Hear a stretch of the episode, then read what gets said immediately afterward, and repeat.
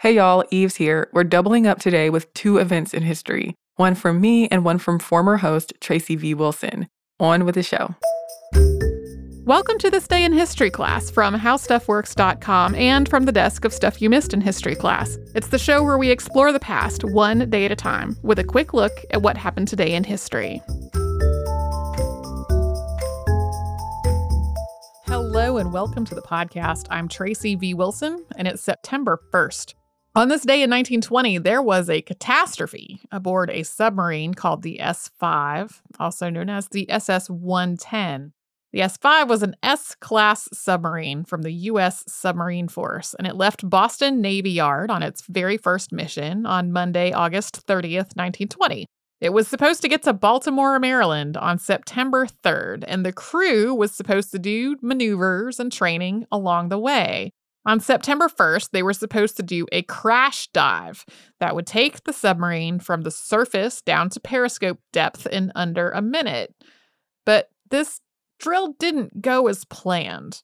It turned out that one of the air valves didn't seal correctly, and water started filling up the sub's ballast tanks when it shouldn't. The valves that were being used were really hard to wrangle, so gunner's mate Percy Fox went to try to help the situation. Only problem was that when he did that, he didn't complete his own task that he needed to do before the dive, which was to close the main induction valve. So when the command was given to dive and they began diving, water started pouring into the inside of the submarine. It fell to Lieutenant Commander Charles M. Cooke Jr., also known as Savvy, to figure out how to save everyone's lives as this submarine sank to the bottom of the ocean. First, he tried to seal off all the parts of the submarine that had filled up with about 75 tons of water that wasn't supposed to be there. He sealed those things off, he blew the ballast tanks. That didn't help. He started trying to force out the water using pumps, which also was not effective. Then he used compressed air, and that did work. It cleared some of the unnecessary water, but the result was only that the stern of the submarine started rising up. The rest of the submarine was still underwater. Even though, after this compressed air attempt was sort of successful, the sub started slowly, slowly rising back up in the water this near vertical position meant that water was running into the battery room. And if the water spent too much time in contact with the batteries, it had the potential to form toxic chlorine gas. After several hours, 20 feet or so of the boat were up out of the water, but the escape hatch that they would need to get out of was still way underwater. So the crew of this submarine started trying to drill their way out through three quarter inch thick steel they had an electric drill that they almost immediately burned the motor out of. So they had to use a manual drill, the kind that you crank and crank and crank and crank to try to get out of the submarine. They did make a hole, but as the hole let air escape from the sub, that meant more water was coming in. So this turned into a race for the crew to try to cut their way out of this hole before they all drowned or ran out of oxygen the lack of oxygen became an increasingly huge problem. Eventually, Lieutenant Commander Cooke, one of the few men still conscious at that point, saw a ship through the hole that they had made. He flagged it down using a shirt that was tied onto a copper pipe. The SS Alanthus came to help. They secured the S5 with chains and cables so that it wouldn't sink back into the water. Then they had to pass that hand drill out through the hole because the Alanthus didn't have any kind of drill to help. They kept on with the manual drilling. Another ship called the SS General George W. Goethals passed by and came to assist as well. And finally, 36 hours after the original incident, they had a hole big enough for the crew to crawl through. The crew began evacuating. Cooke was the last person to leave the sub. At that point, he had been a- awake for more than two days. Everyone was rescued the submarine sank back down to the seafloor. For a long time, its exact location was lost. although it was rediscovered in 2001. You can learn more about this incident and the dramatic rescue in the November 26, 2014 episode of Stuff You Missed in History class. Thanks to Tari Harrison for her audio work on this podcast. You can subscribe to the Stay in History class on Apple Podcasts, Google Podcasts, and wherever else you get your podcasts. Tune in tomorrow for a catastrophic fire.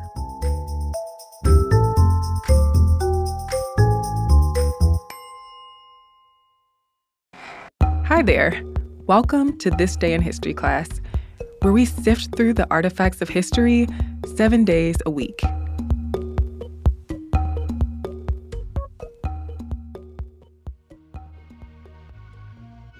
The day was September 1st, 1969. Idris, the first and only king of Libya, was overthrown in a coup while he was in Turkey for medical treatment. Muammar Gaddafi, a Libyan army officer, was named commander in chief of the armed forces and the chairman of the Revolutionary Command Council, Libya's new governing body.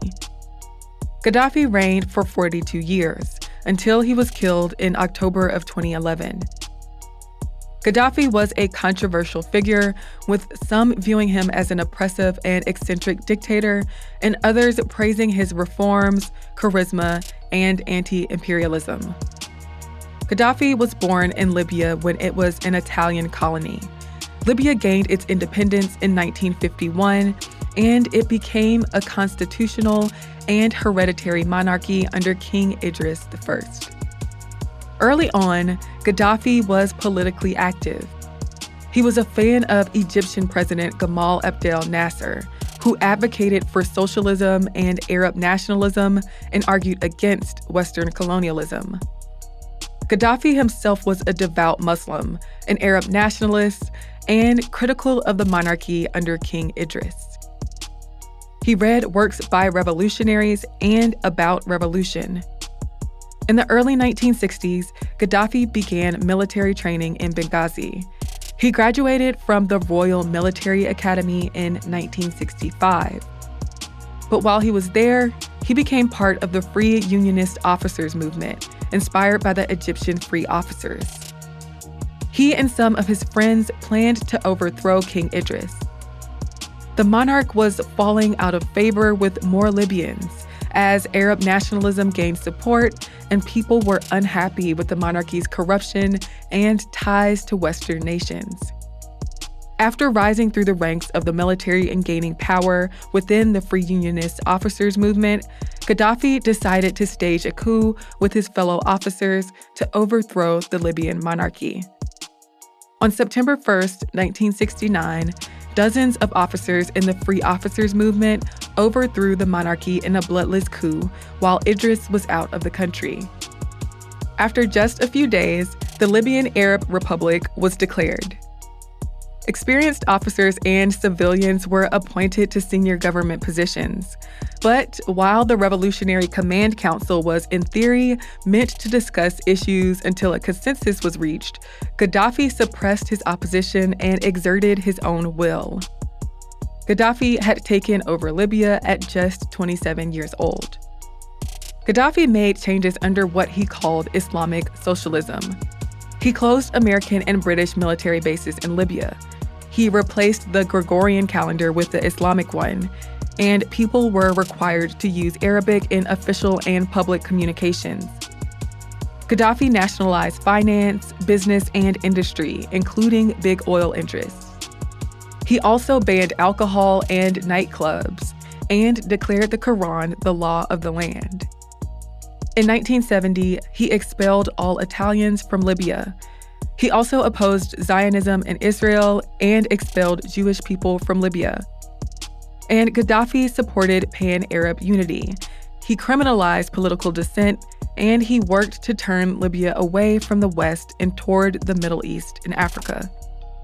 Gaddafi eventually transitioned to a style of government that he called Third International Theory, under which he further distributed wealth among citizens and funded housing, agriculture, and healthcare. He summarized the tenets of his Third International Theory in a series called The Green Book. The text explained the problems with liberal democracy and capitalism and uplifted Gaddafi's policies. Throughout the 1970s, Libya intervened in the affairs of neighboring countries and forged agreements with others. Gaddafi's role was divisive. He encouraged groups to kill Libyan dissidents in exile abroad. Western nations, especially the United States, took issue with Gaddafi and Libya's support of terrorist and revolutionary groups around the world, like Palestinian groups, the Irish Republican Army, the Black Panthers, and the Japanese Red Army. Gaddafi has been accused of sexual abuse.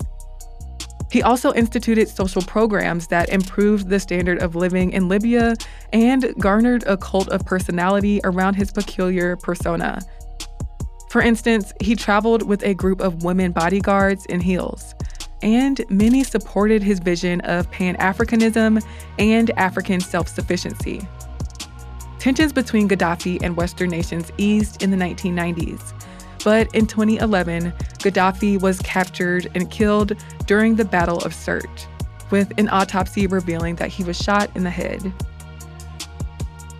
I'm Eve Jeffcoat, and hopefully, you know a little more about history today than you did yesterday.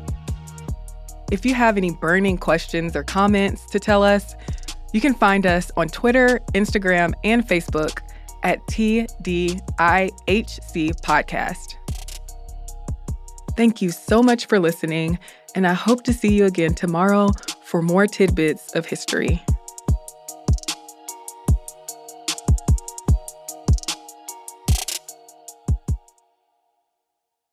For more podcasts from iHeartRadio, visit the iHeartRadio app, Apple Podcasts, or wherever you listen to your favorite shows.